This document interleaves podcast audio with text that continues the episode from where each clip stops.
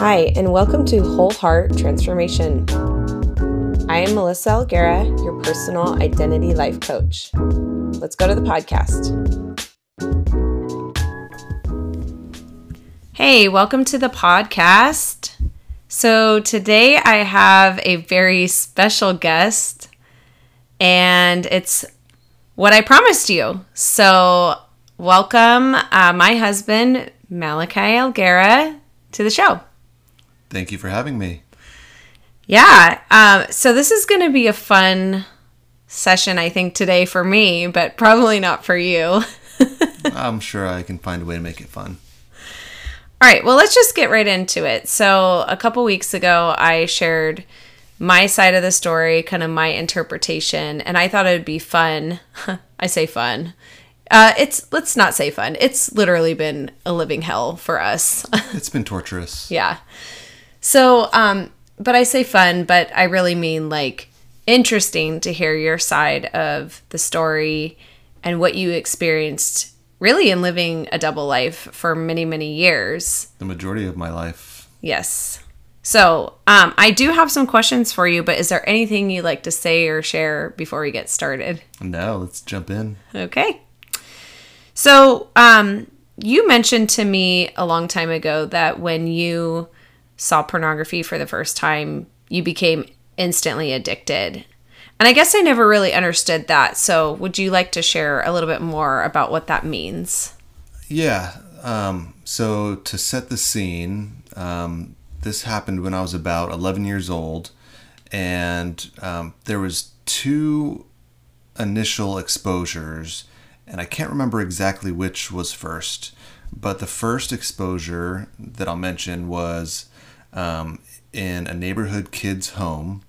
Um, all I remember, it's it's pretty a pretty foggy memory, but what I remember is we went into this kid's home. We went upstairs, um, and it was it was during the day, but in the bedroom that we went into is really dark, and the older sibling, I think it was, was watching pornography on this little. I think it was probably like a little, you know, twelve inch TV. Um, so that was the first. So it was like live action. It, it was like it was probably a VHS tape. Oh, okay. Yeah. Um, so that was one of the initial exposures. The other was um, we lived in a neighborhood where there was like a community playground um, with all, like a neighborhood or a community pool, and um, some of the older kids who were probably teenagers, um, maybe early teens, they um, they had a stash of Playboys that they hid near the playground pool area.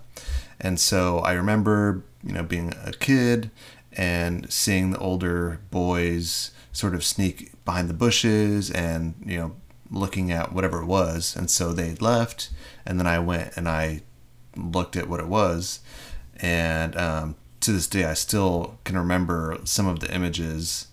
And um, at the time, I didn't really know what it was that I was looking at. I kind of knew it was like exciting, kind of knew it was like wrong, but it was just one of those one of those things where um, I just kept going back like day after day, and I didn't realize that um, it was this compulsive thing. All I knew is that I kept getting drawn back to look at these until um, one day they were gone.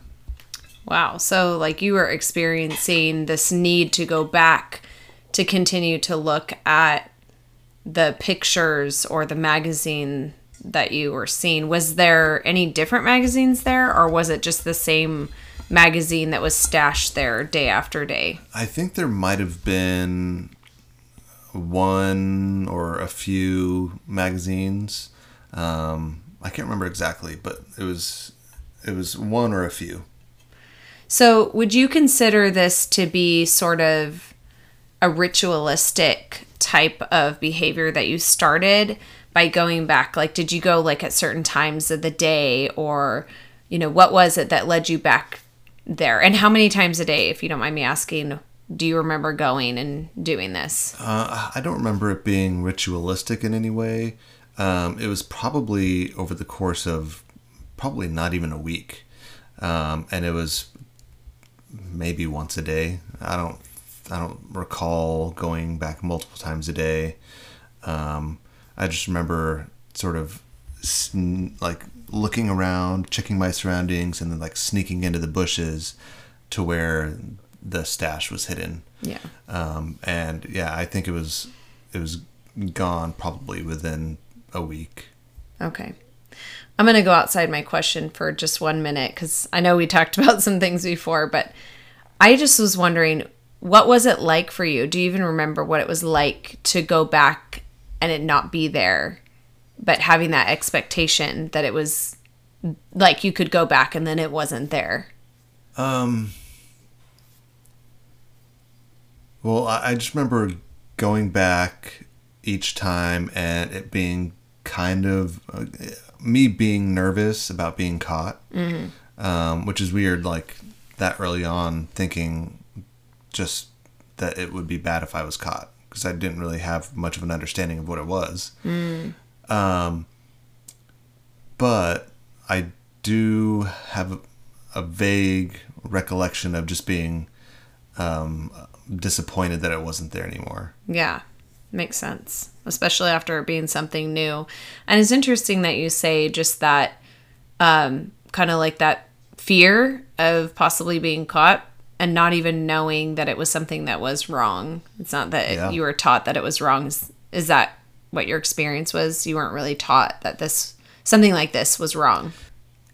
Yeah, well, what I remember is around that time was kind of when my parents they they didn't really give me the sex talk, but instead they gave me a book about sex to sort of teach me about it. Um, they and I remember they didn't even talk to me about the book from from my recollection. They just said, "Here, like read this." Wow. um, and so it probably taught me the, the birds about the birds and the bees. I, I remember it was like a a kid's illustrated book, um, but I don't remember it ever mentioning pornography uh, specifically. Yeah. Yeah, that's hard, especially if you are finding something this graphic and not seeing anything like that before or really knowing anything about that. And then now you're like hooked on it. You know, you have to go back and like see it again and see it again and then losing it almost too and, and not really understanding why or where it went and all of that as a kid. It must have been really difficult for you. Um, I can't really remember if it was difficult. I just remember feeling disappointed that it wasn't there Yeah. yeah makes sense okay so um the other question that i had was what was your experience when you started to live this type of double life Well, I guess what my experience was is for context, you know, my, my parents were pastors, and all I knew is that the behavior that I was doing was wrong, and I didn't want my parents to find out. And so a lot of it was just trying to hide the behavior from my parents. Um, and also at that time, you know, I was getting into junior high. I started getting more involved with worship.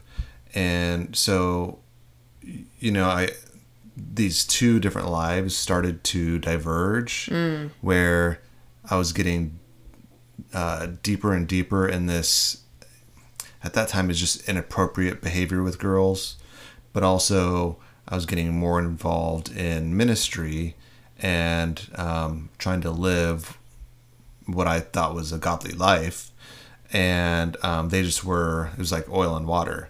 Um, so they, at that point, they just kind of ended, they, they began to go separate ways. And so um, my life just be, began to become more um, duplicitous, I guess would be the word. Yeah. And even as you're describing that like process, I'm I'm actually feeling a little more connected to you and understanding that because like the process of that you're saying like like with the addiction like you became deeper in that and also like going even further and more connected almost in church. Not maybe connected isn't the right word but like your involvement. Not only were you just like the pastor's kid but now you're becoming like involved in worship and then eventually like a worship leader and Well, and not only that, but also, you know, when I look back now, I did. I don't think I recognized this back then, but looking back now, um, you know,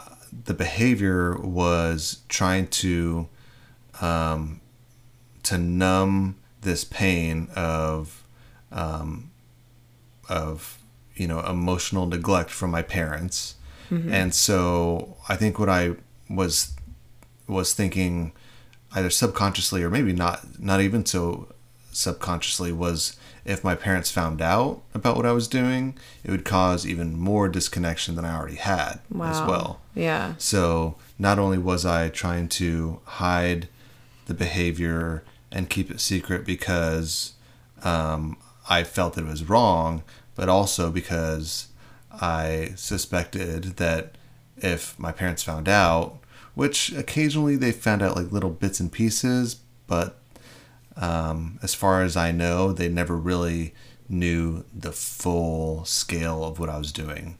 But my fear was that if I if, if they did find out, that there'd be even more. Um, uh, I guess you could say, um, like disconnection yeah, yeah. Yeah, and that makes sense. So, and so like with when you started the addiction, um, just kind of going back for a second to get a little more clarity. So it started out with just pornography use and like searching for pornography, and then it eventually went into physical acting out with people. Yeah, and you know, you if you've ever been around sort of the sex addiction uh, podcast world or the sex addiction recovery world, there's a lot of guys who are around my age, you know, mid 30s, early to mid 30s, who around this time was when the internet really started to um, come into uh, it became more common and more easily accessible. So uh, is the world of america online? And um, and you know uh, all, all that stuff and so um, i ended up i ended up finding or I actually remember seeing this news report on I believe it was ABC News because back then that was what my family watched was ABC News. And, and, there's- like, how old were you at this time? Would you say like 12, 13? yeah, yeah, around that time. Okay. 12, 13, uh, 11 or 12, yeah. Oh, okay. And they had this story about how there was this porn site that um, they bought the web domain of the White House, and so I mean, thinking about it now, this is how evil the porn companies are and how they're trying to target kids. Even back then, when the internet was first starting, they bought domains that were um, of of high interest. That way, people, when they're searching for something totally innocent, they would end up on these sites. Yeah. So, um, I say that just to say, um, you know, when I was that young, when the internet was first um, getting popular, I remember seeing this news story on TV and thinking, oh my gosh, like this is a way that I can find porn. Is like I can go on the computer and just type in this web address, and um, I can find it. And and again, like just like I said with the magazine, I can still remember like the layout of that website. Um, and I remember like actually pulling it up at um, a li- on a library computer.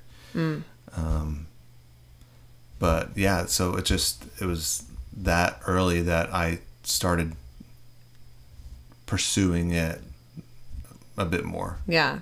So crazy too. Like I just think about I mean, your family history, like and like this type of behavior running down the family line, you know, and how like like I never saw any of those things, you know. Like this doesn't run in my family as far as I know, but I never saw any of those things. And so how wild is it that it was like to you like exposed in these ways?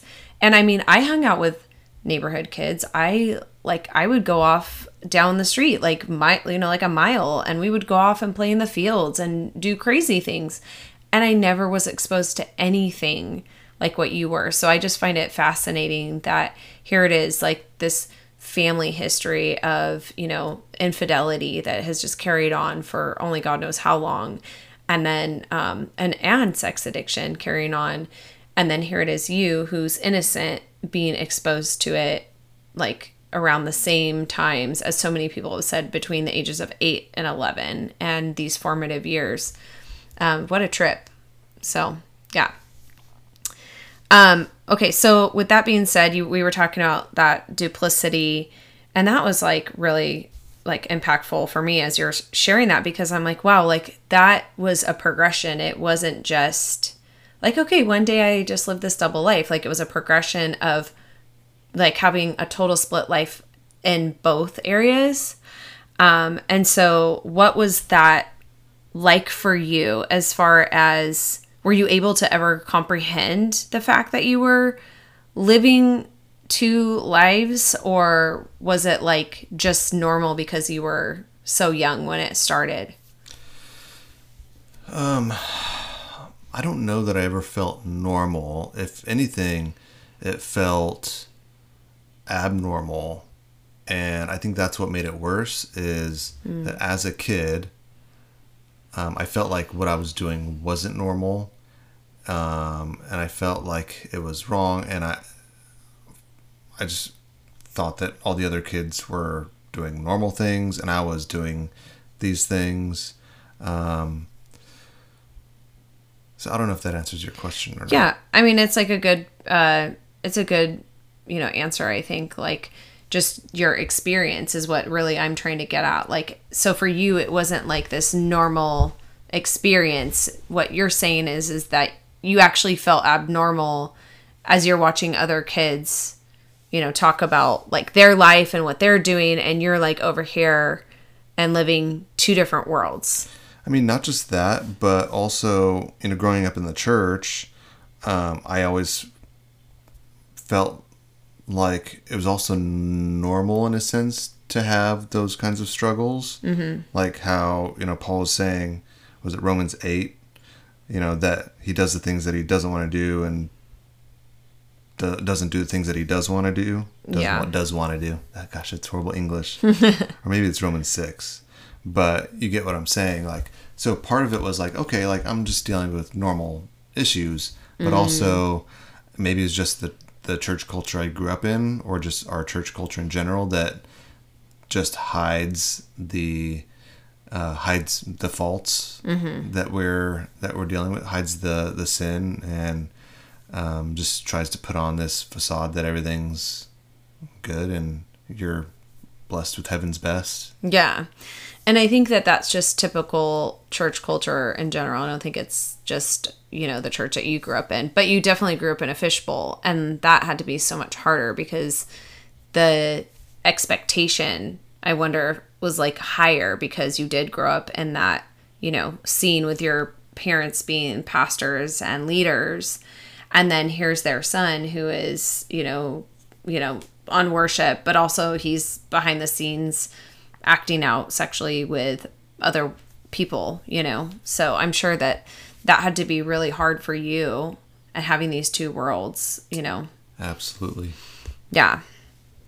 Okay, so fast forward to um, when we meet. Um, and you know, I've heard a lot of a lot of addicts say like they thought that marriage would fix their uh, sexual problem, and it kind of goes back to something that you were saying about you know just thinking that this was a normal thing because oh well like all men deal with lust or like this is just a struggle that men have. Um, however i just want to say like kind of a side note now like the the rates of like pornography use for men and women are almost equal, which is crazy when you think about it because we thought that this was just a man problem, which is really funny to say too because it's women that are most were doing like a lot of the posing and pictures and pornography and that was what, you know, was the big hype for so long, but they're the ones who are doing this. Um but yet like supposedly it was a man's issue and now we're seeing that it's almost just as equal with women right now. Yeah, I was just reading in Jay Stringer's book Unwanted, um, you know, the stats that he had, which I mean, his book came out just what two or three years ago, three years ago maybe, and the stats that he had were uh, was that I think it was one in three women um, look at porn like once a week. yeah Um, and then there's studies that are coming out um, even more recently where it's it's turning out that women um, end up being um, uh, be, women are more likely to um, what's how am I trying to figure out how to phrase this basically women are more likely to cheat than men um, in the the more recent studies. Oh wow, yeah. Well, and I wonder too, and I forgot I had asked you something. I'll have to come back to it, but I wonder too if women haven't shared the issue with porn because really, for women, it's more shameful. It's they get labels that men don't get you know for for men it's been so normalized like this is a man issue like oh all boys do that like this is a boy thing oh boys will be boys Whereas like women, you know, they're considered to be sluts or whores or whatever if they are doing stuff like that. So it's the shame level is so much higher for women. So we don't really probably even know the scale of how really like I mean, it could be more. Like women could actually have this problem even more than men, but it's probably not discussed as much. I I would guess that it's that the rates have increased a lot over the last four to five years, just because of the normalization of it in our society. Yeah. And accessibility to porn and uh, dating and hookup apps. You know, it's very common now. And then it's like an easy, well, it seems like it's an easy fix to a need um, that is super deep, but it's not because, you know, obviously it doesn't leave you feeling full, it leaves you feeling more empty. Oh yeah.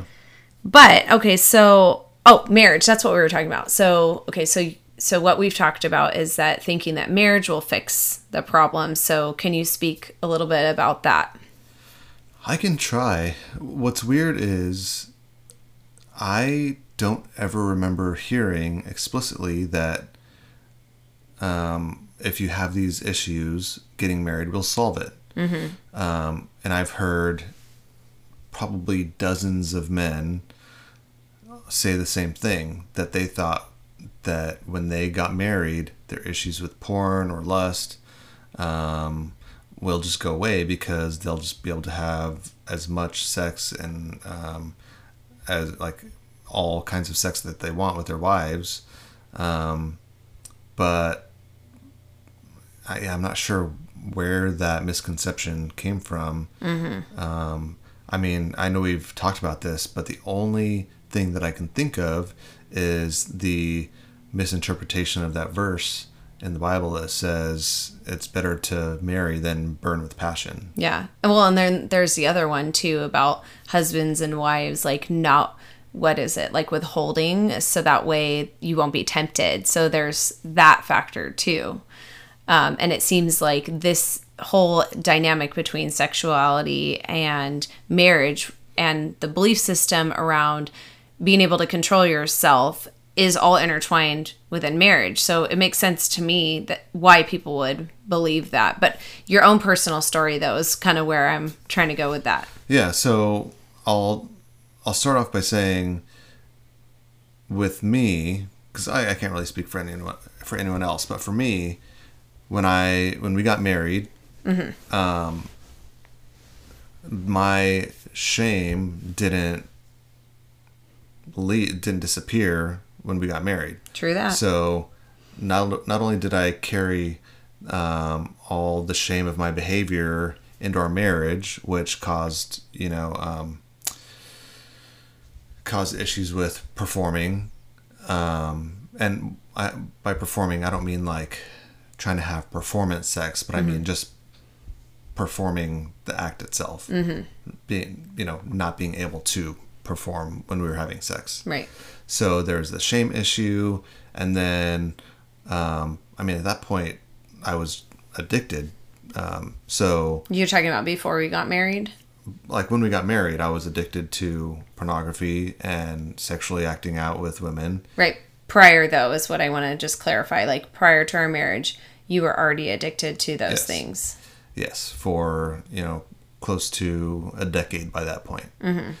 So, um, you know, I still had all those images, um, you know, all those all those memories, all those fantasies. Those all got carried into our marriage, Yeah. and um, you know, those things just don't disappear. Um, and so, I mean, I don't know where you want me to go from there.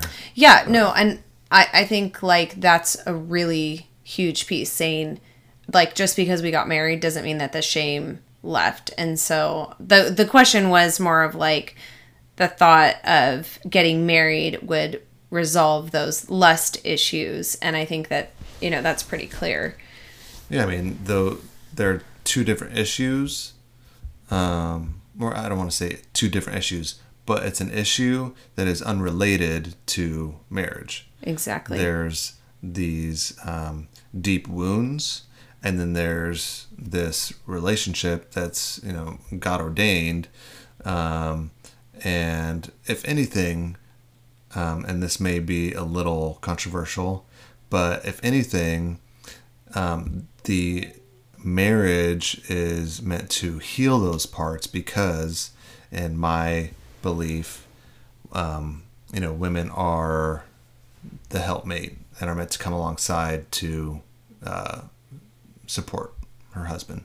Yeah, I mean that definitely can be the case for some marriages, right? Like for you, that's how it turned out. But then what happens when it's the opposite where the wife is a sex addict and the husband is not, you know, then he's not necessarily the helpmate, but he can love her as Christ loves the church, also having boundaries and not taking abuse, you know Yep. because sexual uh, betrayal and infidelity is absolutely 100% abusive because it causes pain and trauma to the person who's on the receiving end of that. Yeah. And just to clarify, I'm not saying that a wife is obligated to do anything. Um, I'm just speaking generally God's uh, or God's design for a marriage relationship. Right. Yeah. That we're supp- we're actually supposed to heal together and with each other. Not that the other person is the one who heals us, but we work through all of that together and build something new, a new family dynamic, a new attachment, a new bond that is separate from what we brought into the relationship. Yeah, and just to add another sort of spiritual element to this, um, looking if we go all the way back to the garden, um, it was Adam and Eve both who made different decisions that were wrong. Um, they both felt shame for different things. They both um, ended up having different consequences for their actions, and they had to live out those consequences together um, as as a unit. Oh, that's a really great perspective. Did you just think about that right now? I did. Wow, that was totally Holy Spirit. Okay. Well, I like that. Um so okay. I let's see. What do I want to talk about next? I've got all these really like good questions and I feel like they're Oh, I know what I wanted to ask you. So, kind of back up just for a minute before our marriage when you sought help um, from a church that you went to to go and um, you know, like you went to the church to to like learn how to be a pastor, a worship pastor. I don't know, am I saying that right? You wanted to go to be like a worship leader. So tell me what happened with that. Yeah. Um, yeah. So when I graduated high school, um, I wanted to go to Bible college, and um, my dream was to be a worship leader, um, uh, full time, uh, vocationally, and so yeah, so I went to Bible college, and while I was there, um, you know, the behavior continued. At that point, I was still acting out uh, with girls or with you know women. At that point, still looking at porn. Um, you know, I'd be in uh, in Bible college classes during the day, and then the afternoon would be on you know dating websites trying to hook up with girls. Um, and so, I realized though that it was something that I didn't want to do, and it was something that I wanted to quit. And so I went to the school counselor and was open with him, like, "Hey, like I'm struggling with this with this stuff with pornography and hooking up with girls, and I don't want to." And so I saw him probably um, on a weekly, bi-weekly basis for a number of months. Yeah. And stop right there just for a second. Had you gotten help before up until that point? No, So this was the first time you had seen was this a was this a licensed therapist or just like the school counselor? I believe he was a licensed therapist. Okay. So this is the first time you're seeing a licensed therapist, you're divulging your life, you're sharing your secrets for the first time Yep. willingly with someone. Yeah. Okay. Yeah, I mean, I was desperate to to get healing, and I had finally reached a point to where I was willing to, like you said, divulge and and sort of disclose what I was doing. Um, and you know, maybe I felt safe because I wasn't at my home church, and because um, it was sort of separated from you know my my life back home. Yeah. Um, but um, yeah, so I ended up at one point after I'd been seeing this counselor for a while, getting called into the dean and vice president's office. Um, or it was one of their offices. It was with the dean and with the vice president of the the Bible college, and um, they said that I guess they had at that time like a a regularly scheduled meeting with the school counselors, and they would sort of talk about what's going on with the students, um, and they would. I, I I can only assume that the counselors would just divulge what they were being told in the counseling sessions. Wow. Now, this was in a different country Yeah. it was a a, a, a, an English speaking country. Uh, it was a Western sort of civilized country where my assumption is that there's supposed to be some sort of confidentiality. Yeah.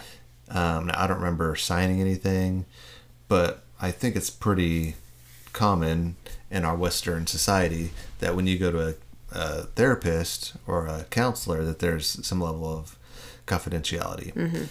Now, what actually happened here, I don't know. All I know is the dean and vice president said, um, "You're uh, hooking up with girls." one of whom is a member of the church. And so we feel like we need to protect the flock. And so um, we're going to give you the opportunity to resign from the Bible college.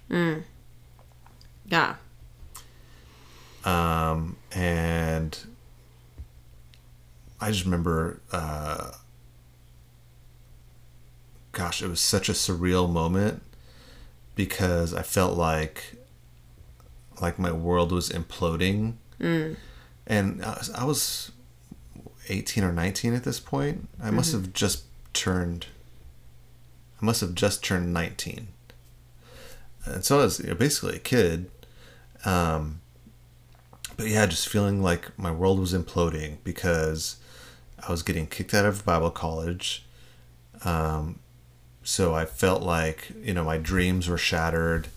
Um, I was going to have to tell my parents um, that I'm coming home early um, and dealing with whatever that means back home, you know, telling, you know, trying to figure out what to tell people.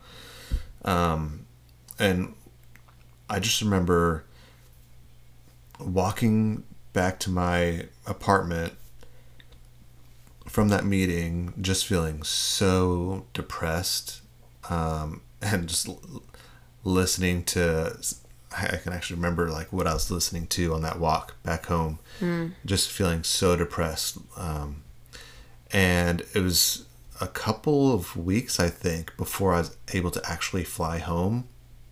And this is one of the things that, that was really confusing and hurtful. Um, after the school leadership said that I need to resign, um, you know, I was still going to the classes because I was still there for a couple weeks, and so I was still going to the classes, but I was totally disengaged, sitting like in the back row. Um, and I remember the dean coming to me and saying, like, like why are you like not engaged anymore? Like, if you were just more engaged, we might allow you to stay still. And I, I just was totally dumbfounded. Like, Yeah. had no idea what to think. Um, like, they asked me to resign. Like, I was arranging flights back home, and you know, this total emotional mess. And uh, I don't know, it was just really confusing. Yeah. Yeah, and were you having to deal with that all alone? Like was there anybody that you were able to talk to in that time to like share like the pain that you're experiencing, the disappointment, the loss? Oh no, um, no, I had no one to share with. Now I, I did have a friend there who I had grown up with since I was a wee lad, um, and but I didn't feel comfortable to actually talk to him about what was going on. Mm. All I told him was that I was getting kicked out, and um, I just remember him being really mad and, and upset mm. at the fact that I was leaving early. I think he felt kind of like I was abandoning him. Mm. Um, and he didn't know why you were getting kicked out. Uh, I, I don't think I told him. yeah. So you're like literally alone, so it became more traumatizing for you. Yeah. Yeah. All right. Well, with that, um, we are going to end today and we'll have a part two. I think that'll be exciting because there's a lot more to this horrible story. A sequel. Oh boy. But yeah, thanks for coming on today and just sharing so vulnerably and like you should be proud. This has been a really long journey and just being like one person has to feel awesome. Thank you for having me. Yeah. All right, you guys. Thanks for listening. If you have found today's podcast helpful, please like, subscribe, and share. If you are interested in coaching with me, go to www.identitylife.coach. And you can also find me on Instagram, identity.life.coach.